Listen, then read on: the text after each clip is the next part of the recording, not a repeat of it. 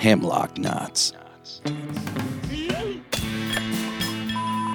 Cracking the Restoration's toughest subjects through rational, balanced analysis of source material. Hey everybody, today's topic is altering LDS church history.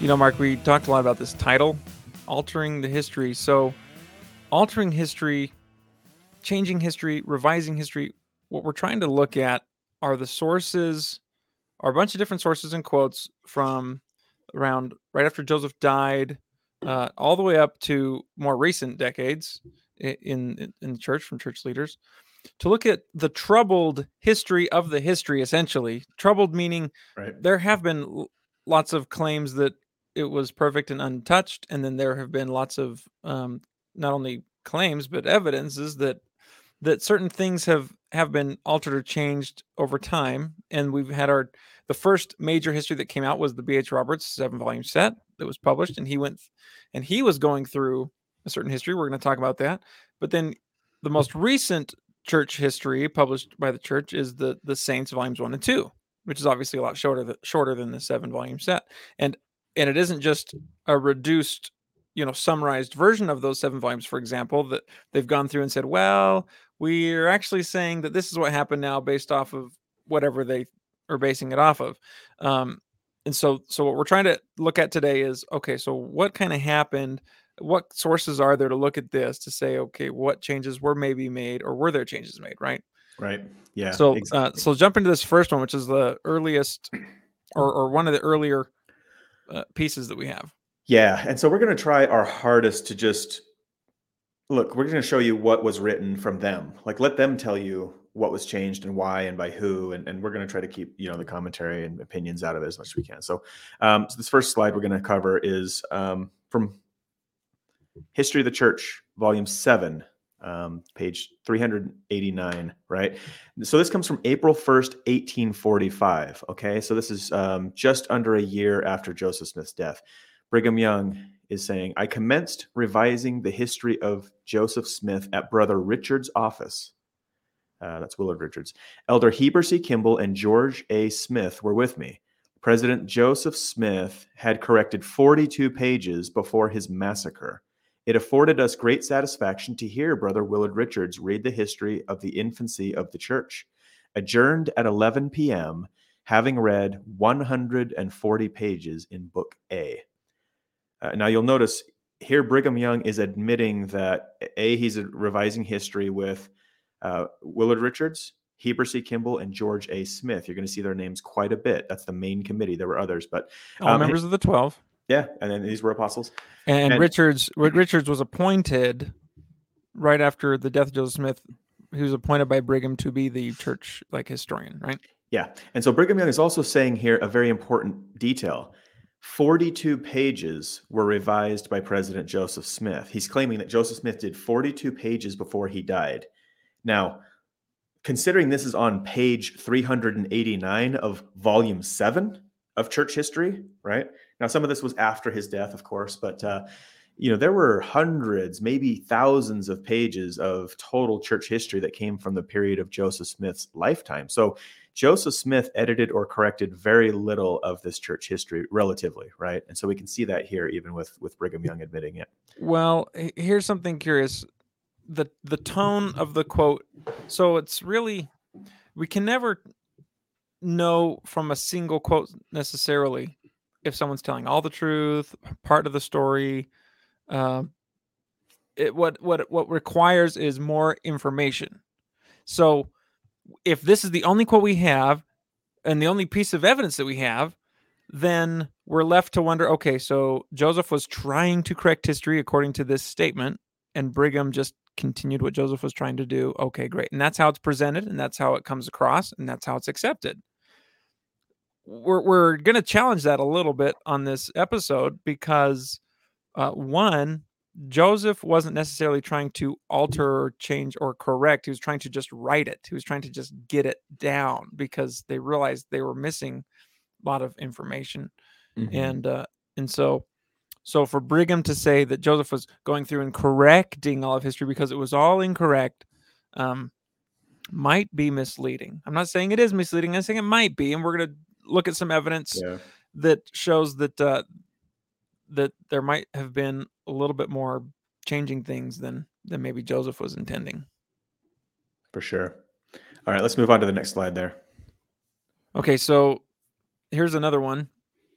The date when Brigham began revising the history is also corroborated corroborated by a note at the top of page 42 of the manuscript, which reads Tuesday, April 1, commenced revising. Page 42 in the manuscript is in the handwriting of James Mulholland, the first clerk to write in the manuscript history book, and deals with a conference held 1 June 1830. And so we get that also from volume 7, that commentary, that, that piece right there. Absolutely. Uh, so this is from James, or sorry, Charles Wandell, um, in his biography of Charles Wesley Wandell, um, page 455 to 463. He says, I noticed the interpolations because having been employed in the historian's office at Nauvoo by Dr. Richards, that's Willard Richards, and employed too in 1845. So this is the same year Brigham Young was talking about, commenced revising history.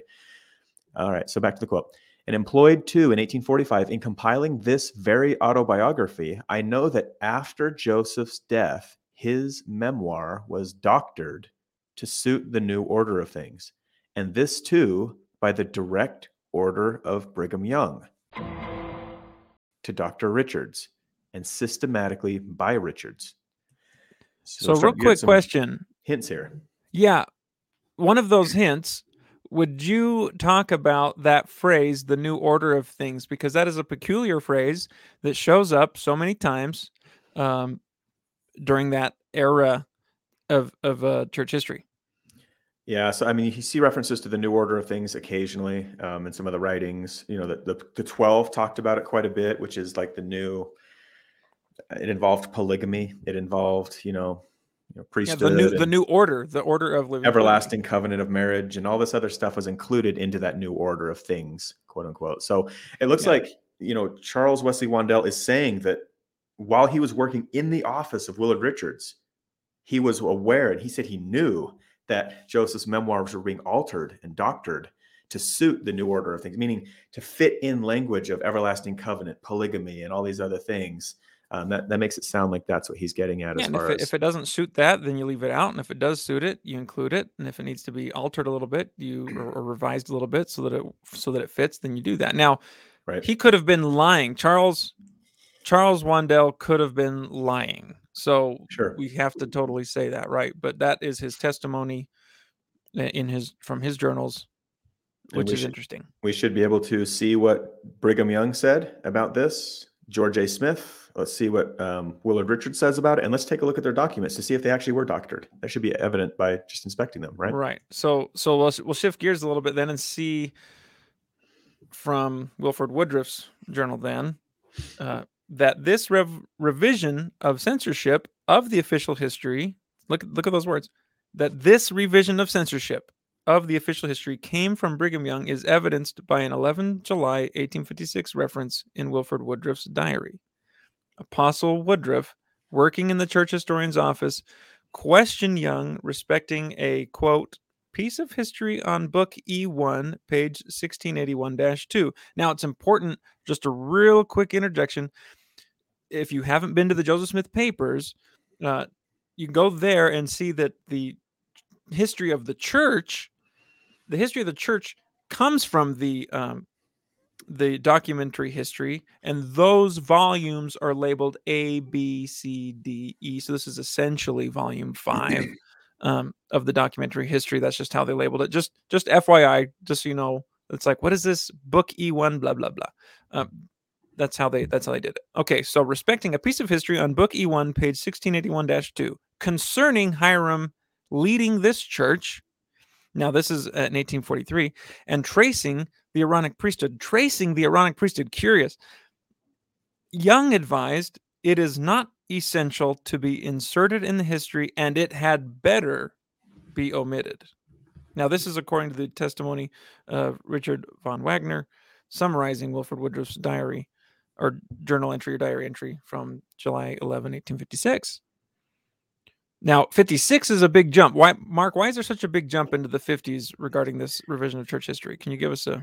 Um, yeah, I mean, so they did a lot of work in you know 1845 to like 1847. There was a lot of um, Yeah, the first couple years after Joseph died, they got did- a lot of work done and they sat down and they cranked it out almost every day it seemed like for certain times so you know then they were migrating west you know to utah and they had to to build factories and industries and homes and uh, th- there was a distraction for a number of years while they got settled and it seems like they picked it up again in probably 1852 1853 Yeah, it was a while later. It wasn't until the 50s they picked yeah, it back up. 1853 until 1857 you see this massive push to get these these history volumes done Right. um, and locked in. So, you know, 1852, you had the D&C 132 stuff came out. So there were some revisions that were happening, but I think systematically, as far as the official church history, those are the right. big, So, big so this time stamp seems out of place when we were just quoting from 1845, but when we when you know the block of what it took for them to finish this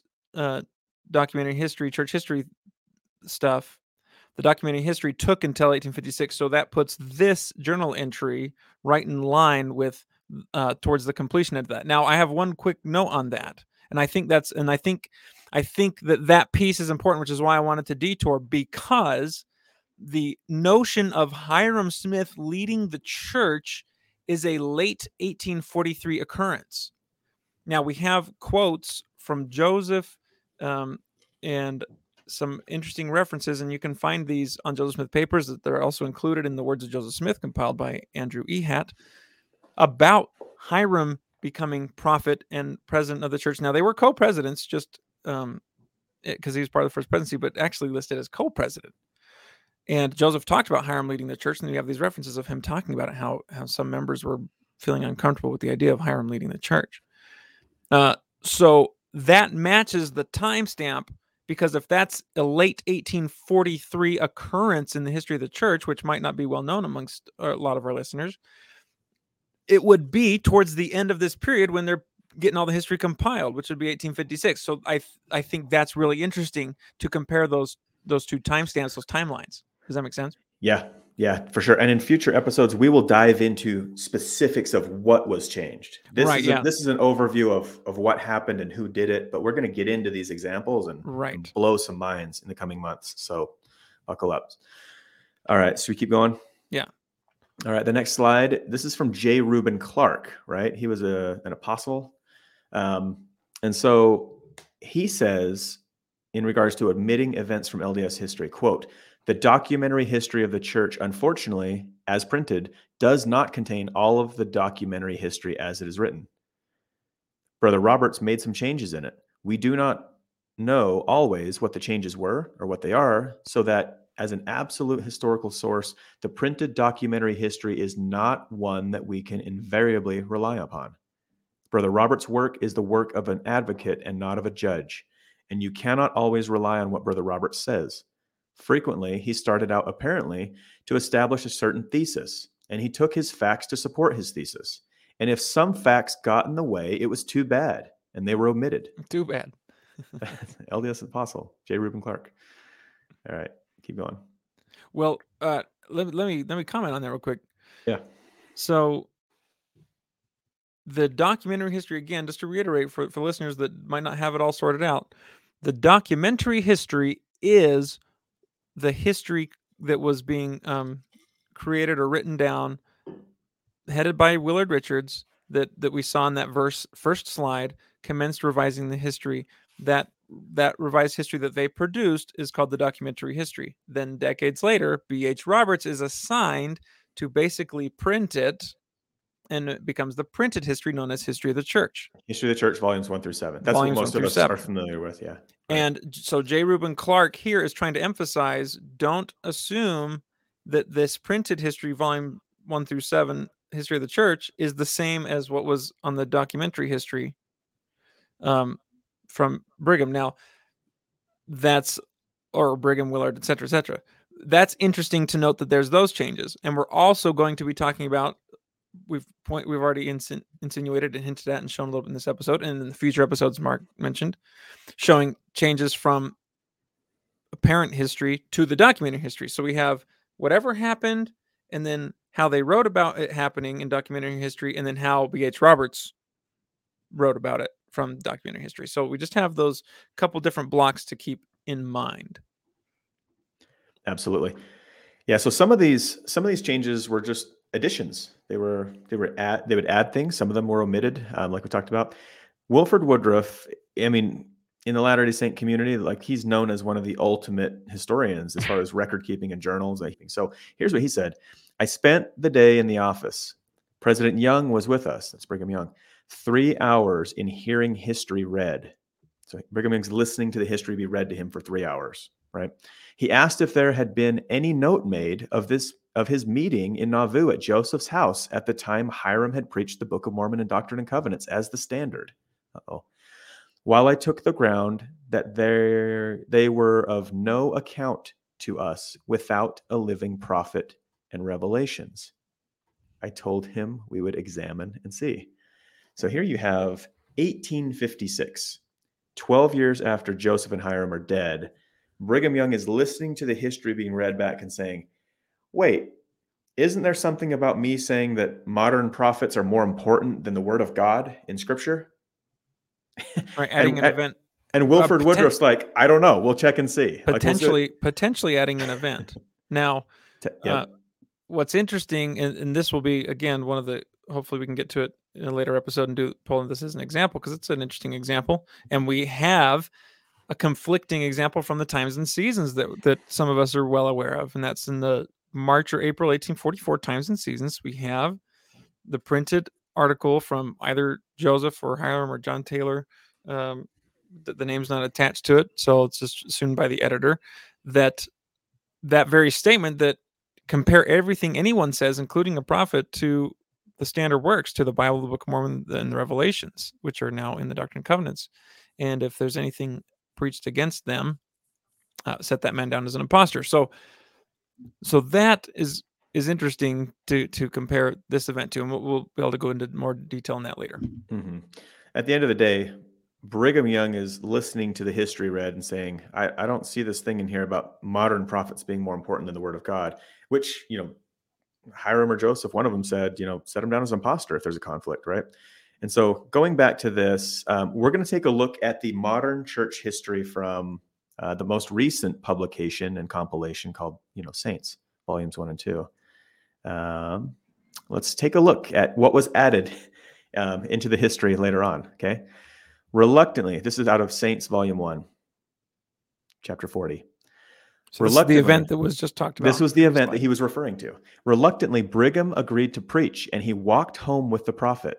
They found Hyrum standing beside the fireplace, speaking to a full house. He held the Bible, the Book of Mormon, and the Doctrine and Covenants in his hand. That's a pretty full hand.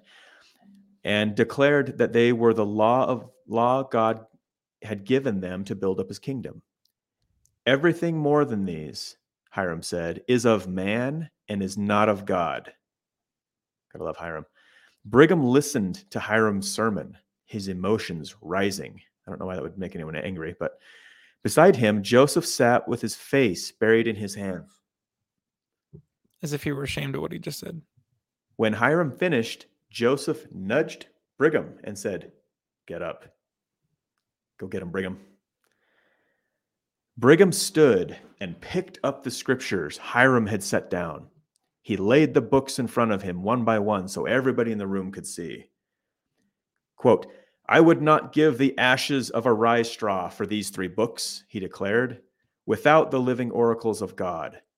Lacking a latter day prophet, he said, the saints were no better off than they were before Joseph. God, I'm sorry, no better off than they were before God revealed the gospel through Joseph Smith.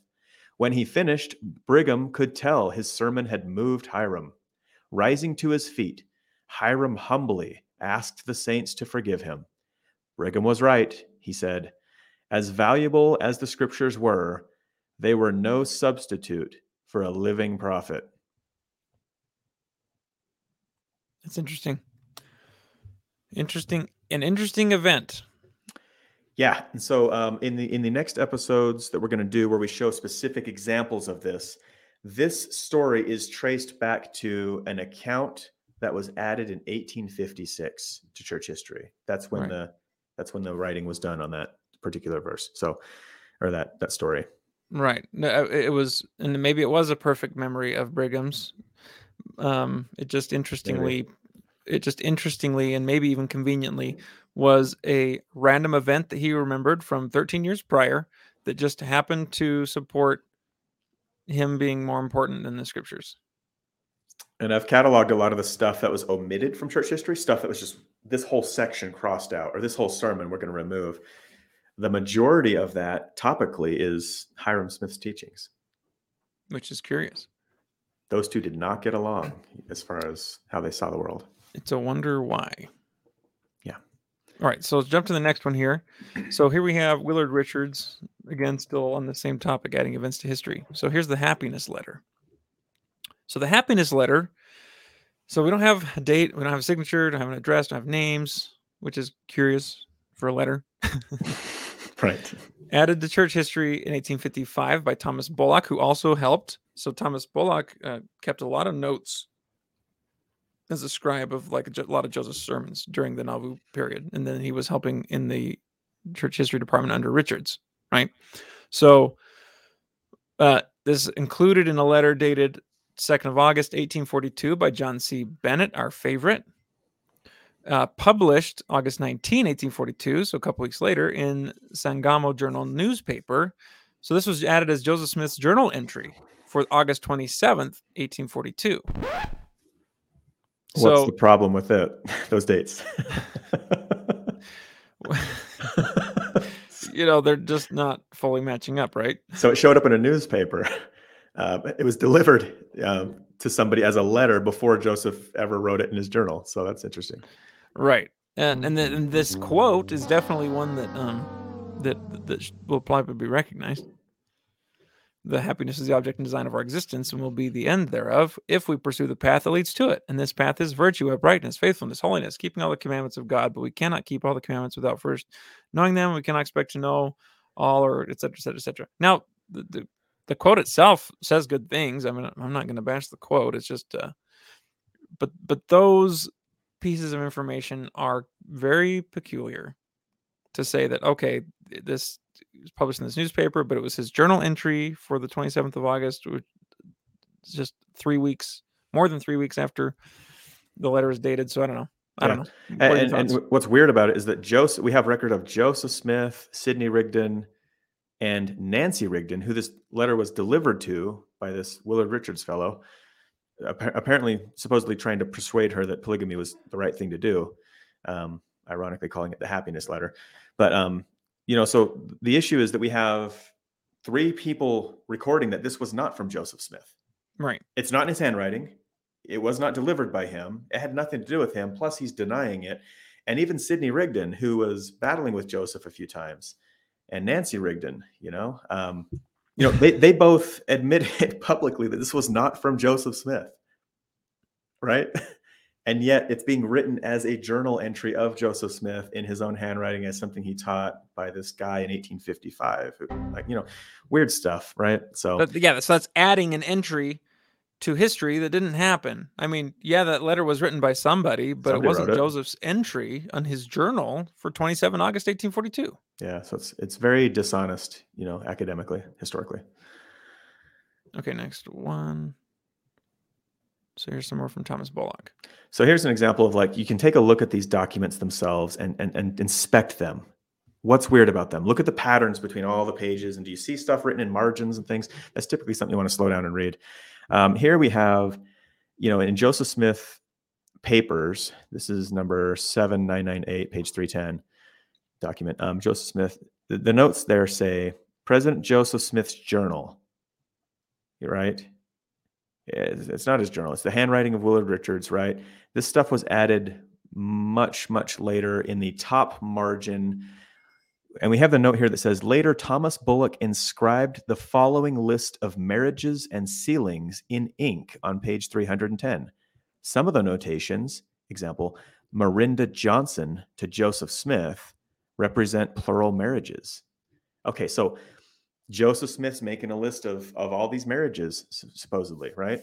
And then Right. Tom, Thomas Bullock, in what year would this be? 18 in the 1850s is when he got on the scene and started making changes in these volumes. He's adding to the top margin Marinda Johnson to Joseph Smith as a sealing. No, they didn't. No, no, no, they didn't. But you can imagine what it'd be like if they did, right? Huh? Huh?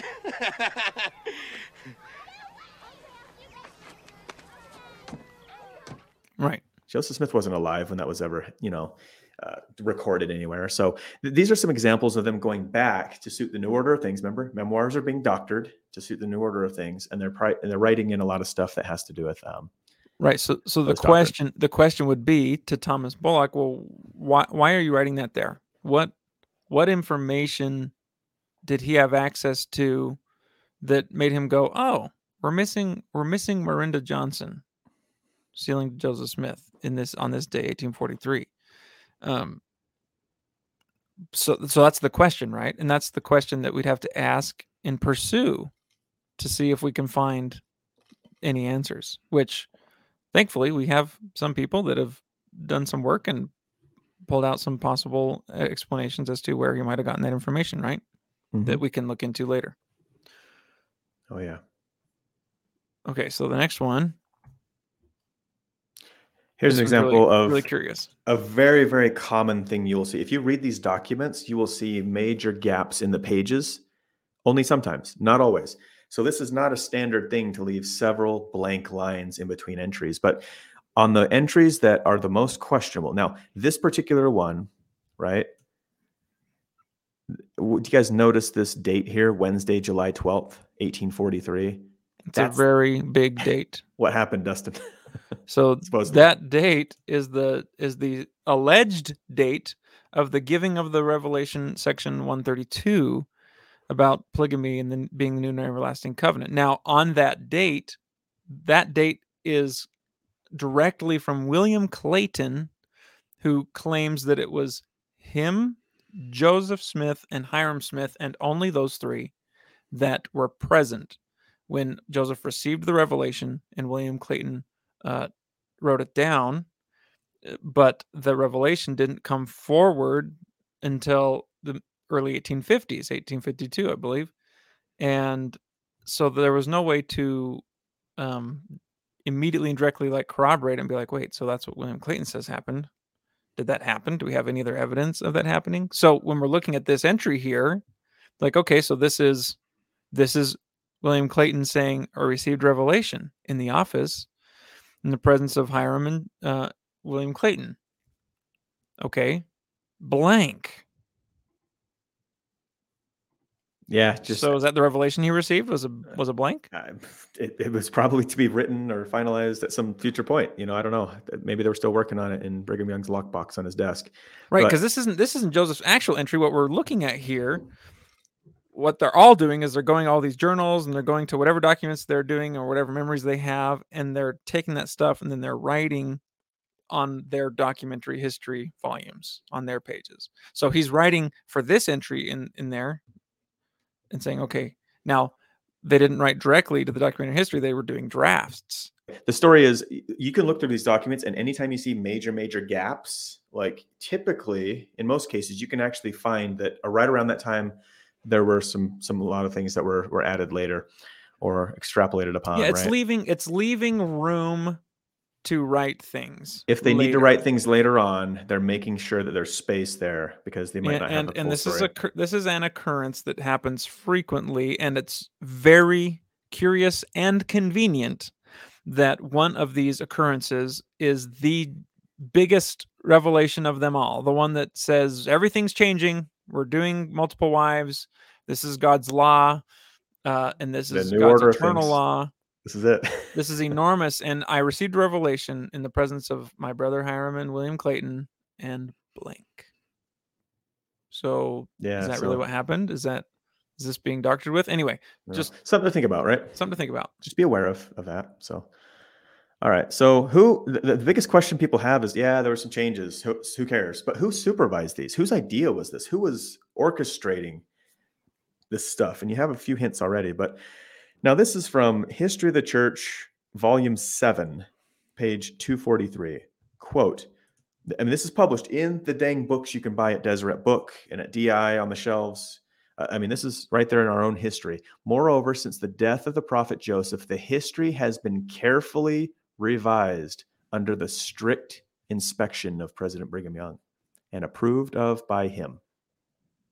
Okay, so that's one person, right? Uh, here's an example. Um, handwriting on this page is Robert L. Campbell, right? So here you have an entire sermon that's being crossed off and, and not included. And it says the graphite notation. So in the margins of this page, right? It says in the text on Joseph Smith papers, it's explaining what that is in the margin written. Graphite notation in margin that this canceled passage is, quote, not to go in by B.Y.'s orders, end quote. Who's BY? Brigham Young. Uh, so Brigham Young is ordering this thing to not make it into the church history. We talked about omissions later. Uh, Wilford Woodruff saying, "Hey, what do I do about this thing about Hyrum having the priesthood and patriarchal lineage? Uh, it had better not go in." You know, Brigham Young said. So, so we have at least a couple of examples where we can actually see documented on these pages, on these on these documents themselves, notations where the people working on the history were saying Brigham Young said, "Don't include this." Right. Mm. And so is this just conspiracy theory in 2021 from two two apostate kids? No. No, Look at these documents. oh, well, I put the thing of this slide. But anyway, so you guys have to look at these documents yourselves and figure out what's going on. You know, Right. don't be offended. It's okay. Like this is just what happened, right? Well, and it So- takes and it takes time. I mean, look, you're this stuff right here. Like this takes time to find and to look at. But the cool thing about the Joseph Smith Papers project, at least for now, while it's available, right? Hopefully, it stays available and they keep putting more stuff up. let's hope. But but you can take the time to look at it, and that's one reason why we try and do these podcasts and these episodes so that we can help in that search to say, okay, look, this is we're saying we're we're giving some some commentary and a little bit interpretation, but we're trying to be objective about it. But there are some issues here. We can't just ignore and say, well, my the tradition I've been handed down is that it was all good, it was all okay, and it's totally fine because Brigham was a prophet, so he could approve all that. Uh, but it's not okay to say something happened if it didn't happen. It's not okay to say this was so and so's journal entry or this was what so and so said if it wasn't their entry and they didn't say it. Those things aren't okay. So then we have to say, wait a second, what's going on? Would Brigham Young, another question is, what would Brigham Young say? Was he involved in rewriting and editing church history? Would he admit to that if we cornered him and said, hey, did you do this? Well, let's check it out, Let's, shall we? let, us check it out. What did he write himself? April 1st, 1845. I commenced revising the history of Joseph Smith at Brother Richard's office. Elder Heber C. Kimball and George A. Smith were with me. Uh, April Next- 2nd, the next day. Go ahead. E- Engaged at Elder Richards again, uh, office with Elders Kimball Smith revising church history. Okay. Uh, week and a half later, April 13th, 1845, with elders Heber C. Kimball, W. Richards, and George A. Smith, reading and revising church history. I just, yeah, let's keep going.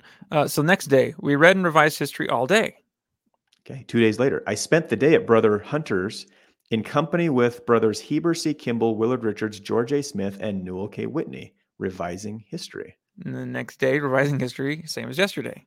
Okay, so conspiracy theory, right? This isn't happening.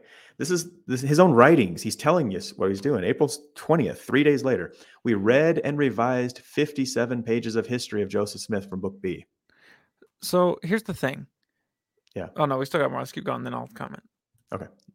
Okay, then now jump to May 18, 1845. Met with elders Heber C. Kimball, John Taylor, George A. Smith, and bro- at Brother Taylor's. We revised a portion of the history of Joseph Smith. Next day, May 19th, I spent the day with brothers Heber C. Kimball and George A. Smith revising history. Hmm. And then the next day, again, he elders H.C. Kimball, Orson Pratt, George A. Smith, and myself engaged revising church history. Okay. November 8th, quite a ways later, several months, revising history in company with brothers Heber C. Kimball, Willard Richards, and George A. Smith. Okay. So, do we have evidence that Brigham Young was involved in revising history, Dustin? Is this theory? yeah, this is what we call proof, um, because he said it himself. So that's, or I guess we call that confession. Um, And he name dropped at least six people in those Uh, entries. of- well, of the- were- of the- of the helping him. 12. Yep. So here's the question that we need to ask when we're looking at this. So why are we why are we revising history at all? Why aren't we just publishing what was said? Like they got it wrong in their own journals? Is that is that what's up? Like all these guys that have been keeping journals for these 14 years or 8 15 years, 1829 to 1844 of the during that restoration during Joseph's lifetime as the as the prophet, did they get it all wrong? That they had to spend that much time revising it? So so you can you can throw out uh, the the testimony that oh they're trying to change things to suit their own new order of things. You th- go ahead and throw that out for a second and say okay let's just pretend that he's just said whatever. We have to look at these statements from Brigham himself and say why are we revising all this history all day all these days all these men they are working overtime they are working hard and diligently to go. It looks like they're trying to go through everything. Why would, if people are telling the truth the whole time from 1829 to 1844, why do we have to go back and make sure they're telling the truth? We just say, here's the history. Here it is. Boom. Right? I don't know. Am I saying too much? What's going on? That's a good question. So The- uh, Yeah. I should we keep going? We're Yeah, not done yet. We're not even done. We're just warming up. All right. So November 10th, 1845, Brigham Young. I spent the day with elders Heber C. Kimball, Willard Richards, and George A. Smith revising church history. Several of the 12 and others called in the afternoon. We consulted on the subject of purchasing the copyright of Mother Smith's history. This is Lucy Mack Smith's history. Uh oh. And concluded to settle with brother Howard Coray for his labor in compiling the same. It's History of the Church, Volume 7. Now, a footnote the work of this compiling of Mother Smith's history, right, was finally published under the direction of President Joseph F. Smith in Salt Lake City in October 1901. It was revised by elders George A. Smith um, and Elias Smith. Both I've seen that name. Yep, both were polygamists. Um, very well rooted in the New Order of things.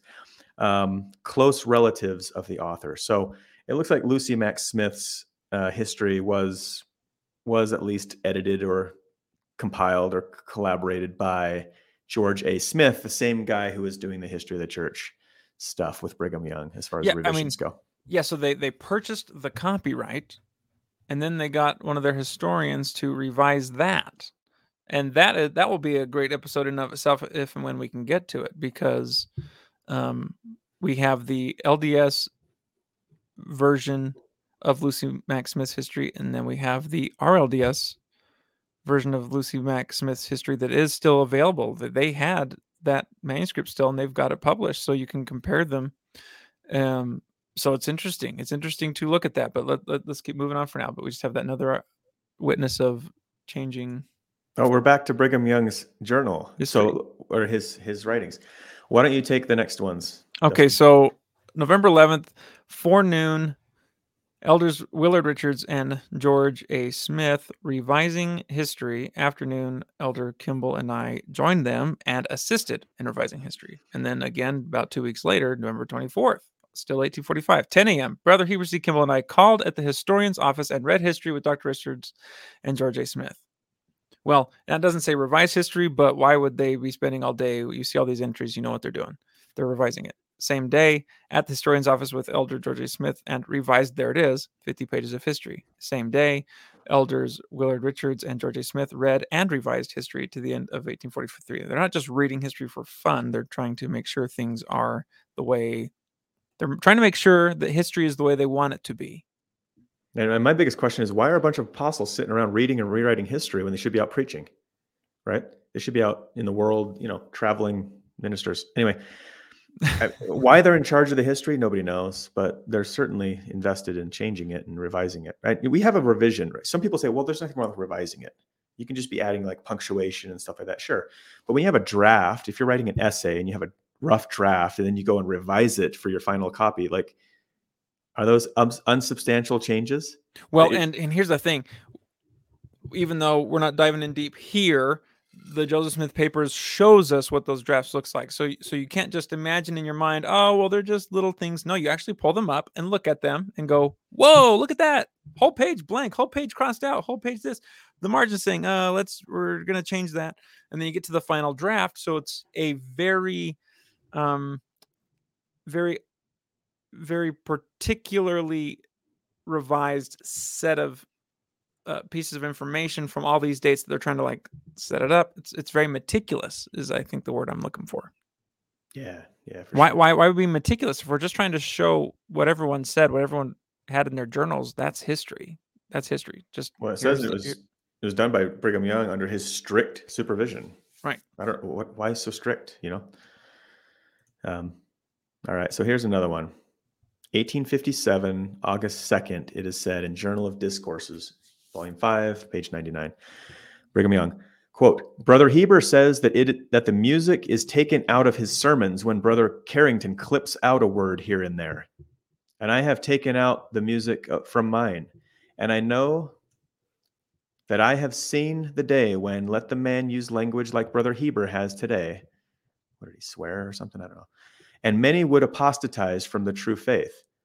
In printing my remarks, I often omit the sharp words, though they are perfectly understood and applicable here, probably referring to a public setting. So, would Brigham Young ever edit someone's sermon? Well, I don't know. He just admitted he would do it to himself. And he's supportive of Brother Carrington clipping out Brother Heber's swear words at conference or whatever it is, right? right. So the idea of would they ever change a sermon that was ever written? Let's look at what they did in their own lifetimes, right? They're not bashful about it. Do you want to do the next one? Yeah. So continuing from Journal of Discourses, volume 13, I have never yet preached a sermon and sent it out to the children of men that they may not call scripture. Hmm. Wait, I'll read that again. I've never yet preached a sermon and sent it out to the children of men that they may not call scripture. Wait, I thought his sermons were better than scripture, according to what he wanted inserted. Okay, never mind. I'm done. So, but but that that's a that's a very bold statement right there. That every sermon that he sent out, that he preached and then sent out, that they should call it Scripture, the word of the Lord, mind of the Lord, will will of the Lord, and the word of God unto the salvation for the salvation of the children of men. You know, let me have the privilege of correcting a sermon, and it is as good Scripture as they deserve. And then some people might say, well, if he got it wrong, it's because it was as good a scripture as they deserved. So then they're maybe justifying his claim because we know that the church has abandoned some of the teachings that the Brigham gave and maybe never even uh, espoused them because they were they were a bit radical or out there and not um not parallel with what is in the Book of Mormon. Uh, but maybe the people didn't deserve it. Didn't but yeah, maybe maybe the people just didn't deserve the truth. Right. I guess. All right. Next quote. Brigham Young has said, this is him saying, quoting himself. Um, Brigham Young has said, when he sends forth his discourses to the world, they may call them scripture. I say now, when they are copied and approved by me, they are as good scripture as is couched in this Bible. Interesting there. Yep. Uh, so yeah, just just bold claims there for sure. Okay, so William Smith, the younger brother to the prophet Joseph. Uh, this is this was published in the Warsaw Signal in late 1845. Brigham Young, John Taylor, and Willard Richards, with the appointed bishops, have assumed the publishing of the church documents, the Book of Covenants, which is Doctrine and Covenants, and also Joseph's private history as their own property, entirely regardless of the rights of the Smith family as therewith connected. Now, a lot of people try and discredit William Smith because he ended up getting excommunicated um, about around that same time. In fact, I think right after he published this stuff, because he was in some he was in some disagreements and some skiffs with Brigham and others in the Twelve. Uh, and there's more on that that we can cover as time goes on in other episodes because there's a lot there. However, if we just simply take what's here from this time period instead of what everyone had to say later to try and discredit him, he has his own testimony. He is a brother of Joseph. He was a member of the 12. He was right there. He was the only surviving male uh, Smith boy at this point because Samuel had died right after Joseph and Hyrum, so it was just William, and um, yeah, he had some interesting things to say in addition to this. So Yeah, I mean, so let's let's look at some of the. We'll get into more of these documents later on, as far as like inspecting the changes themselves. This is just an overview of of who did it and why, and was it even done. right, Hopefully, we answered that question for you tenfold with you know over fifty references. Um, but Joseph Smith's history here's here's an example of an addenda in page two of book A1, Joseph Smith's manuscript history. Now, this addenda was written after Joseph Smith died. It didn't exist while he was alive, and it was written in first person. How As do if- you write? if- a- yeah, as if think about that logically. Like he, someone's writing, like I, Joseph Smith, did this many, many years after Joseph Smith died. What on earth constitutes that being an honest, you know, uh, representation of history? So, and and look at the number of changes made here, right? I mean, just it. Cross out, cross and out, this arrow thing has been through all kinds of revisions, right? I mean, Don't include Joseph, that section. Add some words in here. eh, Joseph Smith writing in his own words. I did this this day, you know, or whatever. And someone's later like scratching it out. No, you didn't. Here's what you did instead. You know, um, it's it's kind of funny. I mean, we're kind of sarcastic on some of these things, but uh, do you see the do you see the issues here? As an honest viewer of this show, like, you see what we're getting at? Um, and this is what we want to bring this up so that you're aware of it, right? Just know that history is not always what it reads on the on the pages of Saints Volume, whatever just understand that stuff has been changed. So hopefully this inspires you to go and to dig deeper and to, to try to figure more stuff out for yourself instead of relying on the arm of flesh and just reading whatever's been spoon fed to you and believing it, right? So modern church leaders, Dustin, uh, what do the church leaders say today? They can see all the same stuff that you and I are seeing. They have access to the same stuff we do. Right. know, well, and for the longest time, they were the only ones that did because we didn't have the Joseph Smith papers. They had access to it, but we didn't have access. Uh, your second question is Joseph Smith Smith's history been changed from the original history? No, no changes have been made in meaning in any way. No changes have been made in meaning in any way. So, Well, that's Explaining that- interesting because look at this. There's changes in meaning everywhere. right. Well, I mean, and I guess some people could listen to that and say, "Well, I'd have to go in and look at every single example to see if the meaning was Yeah. changed." Sure, You, and- you and- and- absolutely would. And honestly, it would not take long for you to find an example where the meaning was changed. Um, in fact, there's already been tons of videos created on that kind of thing, but hopefully we can get some good ones. on our our next episodes will be dozens upon dozens of examples of stuff that was changed. So here's Hugh Nibley, similar statement. There have been no changes in Joseph Smith's history. Hmm. Interesting. Interesting claim. How about uh, Joseph Jo- Fielding Smith? Yeah, so check this out. The most important history in the world is the history of our church, and it is the most accurate history in all the world. It must be so. It must be so. It must be so, so it's true. More it should be so, right? Uh yeah, so I mean, didn't Joseph Smith say that the Book of Mormon was the most correct book on earth? It's a history book, right? so, so, like I guess the church history volumes 1 through 7 in his Trumped mind, that. were more accurate than even even after all the revisions. Well, maybe that's what made it accurate. It was so false. Every every journal entry was false, had to be revised. I don't know. I don't know. makes you wonder if they even read some of the church history, right? I mean, all right, John A. Widtsoe. Okay, so How about here, this guy? yeah. So John A. Widtsoe, we've got, um, He was an apostle, I believe, for a time. Maybe first presidency. I can't remember. know, I, I I recognize the names, but don't always know all their positions. Um, Joseph was sincere, or he would have permitted some events to be hidden and only major concerns of the church to come before the public. There was no undercover planning in his work. There was nothing to hide. The use of the modern printing press ensured the continued existence of the correct history of the church. The history of the church and the utterances therein contain, if read properly, a continued evidence that Joseph Smith told the truth. Throughout all his writings runs the simple spirit of truth. There is in them no attempt to cover up any act of his life. Okay, and yet we claim that he covered up polygamy his entire life. Mormon history and doctrine have been carefully preserved in the published records of the church, and all has been published. All has been published? Hmm. The history of Joseph Smith, published by the church as to events and dates, may be accepted as an unusually accurate historical document. Are they usually not accurate? The stuff they produce.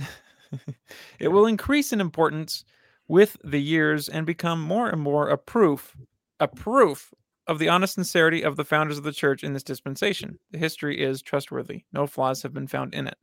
Okay, these statements, we have a couple of issues here. And in these statements, look, I agree with him that Joseph Smith told the truth. I agree with him that, that Joseph had zero attempt to cover up any act of his life. I agree. And Joseph said as much. But when we compare that to what the what the church history and Brigham Young and the church today in Saints volumes 1 and 2 says about his life and everyone that all the everyone that uh, signed affidavits decades after his death that he was covering up that he was covering up polygamy that he was covering up spiritual wifery um, polyandry et cetera et cetera et cetera um, and all these different cover-ups and whatever was going on all these different events uh, and then in addition to that no flaws have been found in it. So it's like well so no history was revised because we just read that there was yeah. What What are you revising if there's no flaws in it? right if yeah if the history was uh, accurate how come we Weird. revised any of it Just weird. Okay. very curious statement okay so Richard Van Wagoner. This guy's kind of a read this one history guy. The official quote: The official history of the Church of Jesus Christ of Latter-day Saints was published in book form under the direction of the First Presidency in 1902. That's the B.H. Roberts edition, right? Yep. The introductory assurance that quote no historical or doctrinal statement has been changed unquote is demonstrably wrong. Oh, here we go. Overshadowed by editorial censorship, hundreds of deletions, additions, and alterations these seven volumes are not always reliable. The 19th century propaganda mill was so adroit that few outside Brigham Young's inner circle were aware of the behind the scenes alterations so seamlessly stitched into the church history. The Quorum of the Twelve, under Brigham Young's leadership, began altering the historical record shortly after Smith's death. And remember, that date was April 1st, 1845. When look at that phrase altering the historical record Record. altering lds church history Yep, that's our, our episode. Contrary to the introduction's claim, Smith did not author the history of the church.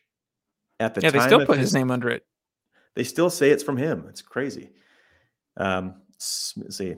Contrary to the introduction's claim, Smith did not author the history of the church. At the time of his 1844 death, the narrative had been written up to August 5th, 1838. right The entire Conven- Nauvoo chapter did not involve Joseph Smith's um, involvement. Right. and then and then that entire chapter prior all the way to 1838 was revised Mhm. and that was again Richard Van Wagoner. okay so so let's change gears to more today or very recent our lifetime and we get um statements some are saying that the church has been hiding the fact that there's more than one version of the first vision, which is just not true. The facts are we don't study, we don't go back and search what has been said on the subject. For example, Dr. James B. Allen of BYU in 1970, he produced an article for the church magazines explaining all about the different versions of the first vision. He's saying we don't study, we don't go back and search. Right. It's interesting. Interesting. Okay, then going on, but he continues, it's this idea that the church is hiding something, which we would have to say as two apostles that have covered the world and know the history of the church. Wait, so do they study or don't they? Because I didn't know the history. How do, how do they know it if they've never read it and studied it? Yeah, I, I didn't know until I studied it. Right. And know the integrity of the first presidency and the quorum of the twelve from the beginning of time. So they know the integrity of all the first presidencies and all of the quorum of the twelves from always beginning. There has been no attempt on the part in any way of the church leaders trying to hide anything from anybody. Well, that would mean that would mean him saying that that Joseph Smith never tried to hide anything, or that Brigham Young never tried to hide anything, or which is interesting because it conflicts. It either conflicts the or contradicts the idea that Joseph tried to hide anything, or then maybe someone has been trying to hide something because we see all these revisions and all these changes and things don't line up. And It when had things don't line up, then omitted. Had better be omitted. So now he continues. Now we've had the Joseph Smith papers, which is great, fantastic. We didn't have those where they are in our hands now. And so we're learning more about the prophet Joseph. Well, why does he say we? Because they've had access to it the whole time. So just trust us. Just trust us wherever you are in the world. And you share this message with anyone else who raises the question about the church not being transparent. We are as transparent as we know how to be in telling the truth. We have to do that. That's the Lord's way. Well, telling the truth is the Lord's way. We have no disagreement or qualms with him there. Um, but it is a proven fact that the church hasn't always been transparent. Now he says, "Oh, we're doing as we know how to be." That was his statement in 2017. Uh, that's weird because they've had access to the stuff the whole time. I mean, or did they just did they just have all this stuff sitting in the vaults and no one ever looked at it for decades and decades and decades until Joseph Smith papers came about? I don't know. Is that do we know? Do you have any idea on that?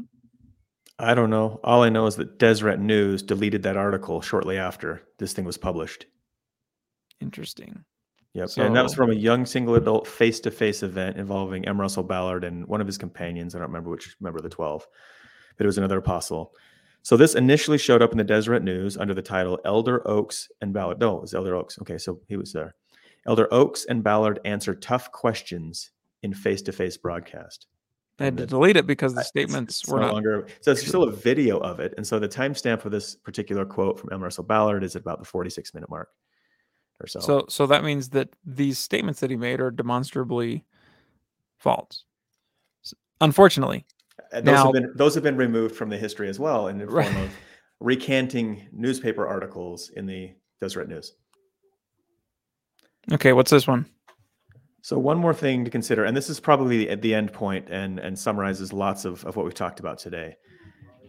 Gerald and Sandra Tanner, they weren't always friendly to the LDS Church, but they were they were active historians. They did a lot of research. They they know a lot of their things. They've dug into the documents decades ago, long before the you know the internet was really as big as it was today. Um, so they said, "quote the Mormon historians evidently feel that more converts can be won to the church with a bogus history than with a true factual one. It is apparently felt that the truth will not bear its own weight and that little forgery here and there is not wrong as long as it helps win converts to the church. Men go to prison for the crime of forgery. However, the Mormon church leaders seem to be immune from punishment because it's a religious document that they have falsified. Perhaps someday the members of the church will demand an honest history and that the secret manuscripts be made available. And that was Gerald and Sandra Tanner taken from Changes in Joseph Smith's History, pages So- seven through nine. So what can you tell the listeners about who Gerald and Sandra Tanner are? Like what do you have much background information on them to so why why why was he talking about this? What was going on there? Like who who was he? So they Was he they- was he anti? Was he what? Uh, I think they probably became such. Um, but you know, they published a lot of things about church history. They were very big into going to the archives, seeing Mhm. documents for themselves. They were pioneers in the idea of inspecting documents and looking Right. for looking for things that just didn't make sense. In Didn't up. other words, they were they were early versions of those of us that are diving into the Joseph Smith papers now on our own and noticing these changes. Mm-hmm. and they did a lot of the stuff without Joseph Smith papers. right. So so which tip my hat harder. tip my hat to them. They spent a lot of time digging through archives and microfiche or whatever else you call it. Yeah, when it's not indexed, you have to read all that cursive, all that handwriting, which wow, it's tough. And and they became disenchanted of course like most people do when they when they discover betrayal and dishonesty and you know propaganda and things. So um, but you know to each their own. We don't we're not here to decide wh- Right. what's true and what's not. We're just showing you that hey this story um, and the modern quotes from from people in the church saying hey we've never tried to change history. We've never altered it. We've never tried to hide anything from anybody. Those things are demonstrably false. And that's what we're trying to demonstrate today is that you guys need to look a little deeper before you um, swallow some of these belief systems hook line and sinker Try and figure out where the pieces are and what's going on. Yep, and you know we're not trying to tear down faith by showing you these things. You know, faith is the faith involves things that are true first of all so if you have Right. faith in something that's not true it's not faith so I'll, I'll attack that all day long right so if your if your religion is truth and you want to know what happened um, you just have to get into these weeds. You have to stop outsourcing your intelligence and your brain power and your belief systems to somebody else some talking head within the church or on the news. I mean it's all the same concept. You have to take responsibility for your own learning and your own relationship with god. And and you know if history is your jam then you have to you have to open the books yourself and analyze what may or may not have happened. And and you might not always know 100% but a lot of this is about reducing uncertainty what are the odds of this happening given these circumstances right so um, we're just trying to help you guys learn the skills to be able to critically think to be investigators uh, on some of these historical documents so that you can learn more of the truth we like the truth big fan Amen to that. Yeah. So this is again, lot lots of general examples about the church history having been revised. So f- look for future episodes on more specific examples where we can compare uh, what ended up going into the history or what's versus what maybe existed around it with other sources that uh, that might contradict it. So so stay tuned, and we're excited to get those out there. Thanks for listening. If you like this show, share it with your people. Join the conversation on Facebook, YouTube, or hemlockknots.com, where you'll find show notes and source material for these subjects and much more.